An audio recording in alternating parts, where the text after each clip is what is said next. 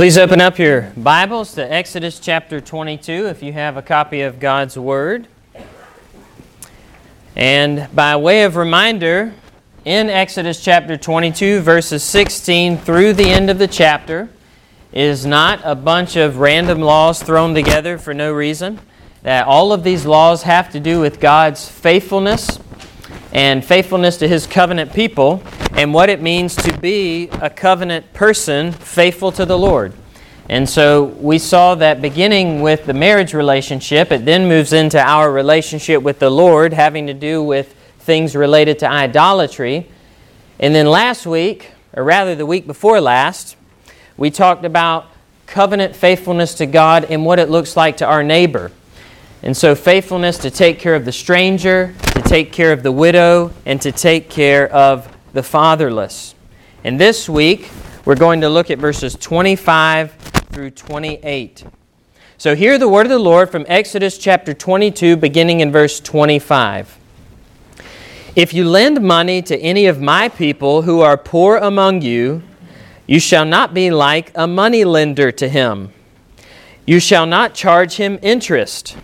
If you ever take your neighbor's garment as a pledge, you shall return it to him before the sun goes down, for that is his only covering. It is his garment for his skin. What will he sleep in? And it will be that when he cries to me, I will hear, for I am gracious. You shall not revile God, nor curse a ruler of your people. The grass withers and the flower fades, but the word of our God stands forever couple of weeks ago, I told you about an error that the church has suffered from, but I think it bears repeating. In the 19th century, the Christian church suffered from encroaching liberalism, which taught what is commonly called a social gospel. And what a social gospel does is exchanges the person and work of Christ as the only means of salvation for our sins for social work or for social help, caring for the poor, caring for those in need. That is not the gospel. The gospel is the person and work of Christ, not our own work. However, on the other hand, there is another error which says that because the gospel is what it is, the church should have, have nothing at all to do with caring for those in need, caring for the stranger, the widow, the orphan, the poor. But that's not true either that the Bible does teach that the appropriate response to the gospel is caring for those who are in need. And then there is yet another error in our culture. Not just uh, a, a, social gospel and not just the other end of the spectrum, which is not caring at all about the poor, how the church should have nothing to do with that. Well, having to do with our text here, with leaders, there is the philosophy of Marxism which teaches that the rich, or rulers, depending on what branch of Marxism you participate in, all of those are evil as well. And the Bible would have us believe none of those things. That as a faithful member of God's covenant, this includes taking care of the poor, and it also includes of taking care of our rulers and our judges, those who are over us in a social context, as the civil magistrates are over us. So, what we're going to look at today is both ends of the spectrum. As a faithful member of God's covenant, what does it look like to take care of those that are in need? And what does it look like to take care of our leaders as well? God cares about everyone in between, and He tells us in His Word how we are to live as His people and respond to both of those ends of the spectrum. So let's start by looking at the poor in verse 25. And one of the things that we think of when we talk about the poor, it, what we tend to think of is giving a gift, uh, typically in the form of some monetary form, where we give someone a monetary gift if they are in need. But the Bible usually, when it's talking about helping the poor, it usually comes in different forms. And the way that we see here is by lending. Verse 25 If you lend money, to any of my people who are poor among you. The book of Proverbs is filled with verses having to do with helping the poor. And I want to read to you one of those in Proverbs 19:17. It says, "He who has pity on the poor lends to the Lord. He's talking about lending, not just merely giving a gift, but lending or a loan. And he will pay back, that he that is the Lord will pay back what he has given. You see, one of the ways that we can help the poor is not merely by giving a gift or simply giving them money outright, but it is by lending or giving something in the form of a loan. Now, one of the things that I think is assumed here based on various passages in the Bible is that when someone comes to you with a need and they are asking for a loan for you to lend them money so that, uh, so that they, their needs can be met, I think that what is assumed here is that they're not in a state of poverty because of their own sin or foolishness what I mean by that is if someone comes to you and they've blown all their money on drugs or blown all their money on alcohol or, or something like that, you are not obligated by God to give that person a loan because the reason for their poverty is not something that is sheerly, strictly in God's providence in uncontrollable circumstances, according humanly speaking, but because of their sin. So I think uh, we have to remember, look at the context. This is coming right after Scripture dealing with those who would have been the most likely to suffer from poverty in a society the stranger, the widow, and the fatherless. This doesn't just mean that if someone blows all their money that you're obligated by God to give what you've worked for so that someone else can spend it on their foolishness. In fact, we see this in the New Testament as well. That if any man is not uh, uh w- working, uh, if he is not working for his family, then he may not eat either. And so there are various scriptures having to do with this requirement. So this is, I think, assumed here, but we could go to other places that tell us this reality. Now, one of the things I want to point out about this loan is in verse 25 that it's supposed to be interest free. You shall not, you shall not be like a money lender to him, you shall not charge him interest. Now, this doesn't mean that all interest is bad. It doesn't mean that if someone wants to seek a commercial loan or some, some other type of loan, that it's bad for the loan, uh, the one, uh, the loaner to charge interest. Uh, uh, there are some who have looked at this text and tried to argue that charging any amount of interest for a loan is a sin, and that's not what this is talking about. This is talking about a very specific type of loan that if someone is destitute and has a real and immediate need, that you are not to exploit that person's poverty to try and, and use that to gain your own wealth. And so you're not permitted to charge interest in that loan if someone has a real need. If you have your Bible, turn to Deuteronomy chapter 15, because I want to point out a couple of other errors that the Lord points out with respect to helping those in need. God knows the struggles of our hearts, and He knows the sins that we're going to commit, both if we're poor and both if we're wealthy. Uh, in, in both perspectives, uh, everyone struggles with sin. Everyone struggles with temptation, whether you're poor or whether you're wealthy, and everywhere in between. And so, not just wanting to exploit them for their poverty, but there are other sins that God warns us against as well.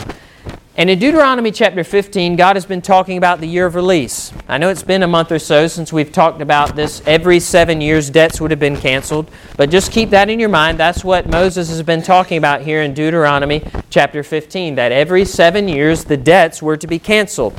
And so listen to what God says, preparing us, knowing that there are going to be certain sins with which we're going to struggle, having to do with generosity. Look at Deuteronomy 15, verse 7. If there is among you a poor man of your brethren within any of the gates in your land which the Lord your God is giving you, you shall not harden your heart, nor shut your hand from your poor brother.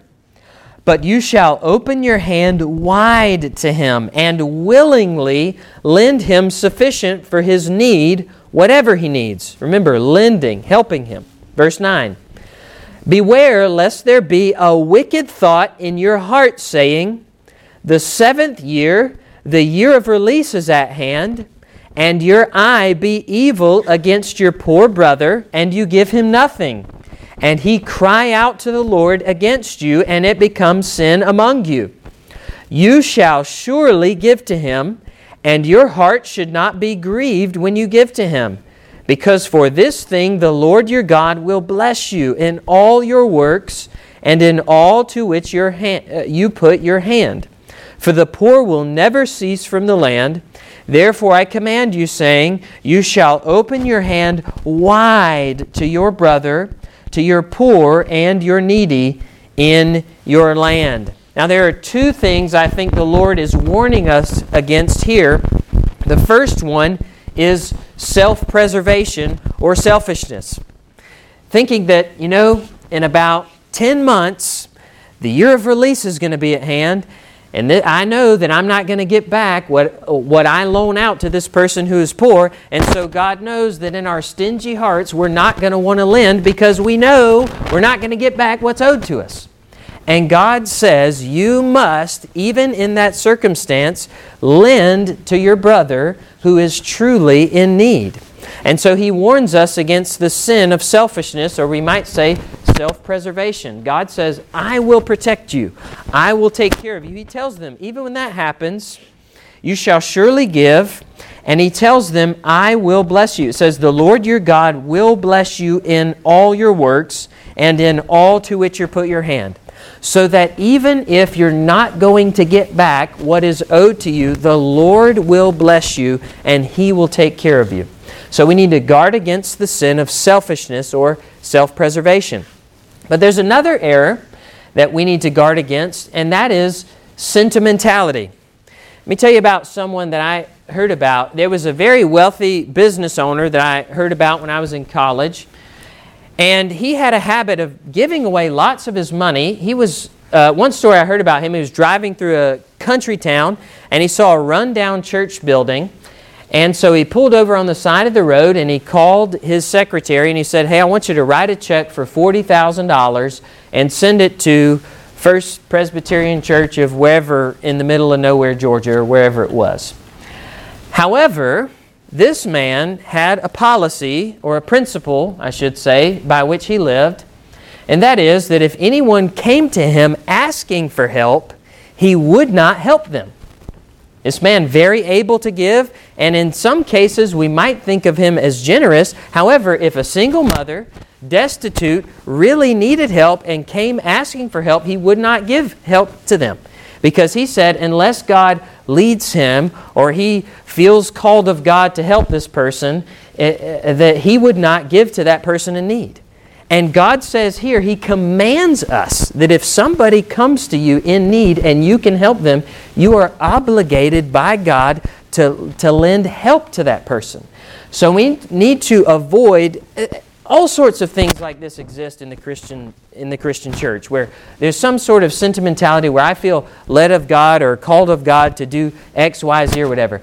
Guys, if God tells us do this, help this person, it doesn't matter what you feel or what you think about the matter, obey the Lord and He will bless you. So we need to avoid self preservation on the one hand, and we need to avoid sentimentality on the other.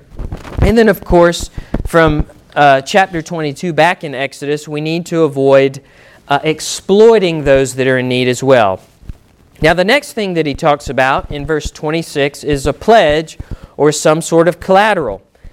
This pledge is allowed, but it's not something that's required in a loan. He says, if you ever take your neighbor's garment as a pledge, doesn't I don't think there's anything textually that would indicate there's some sort of requirement for a pledge.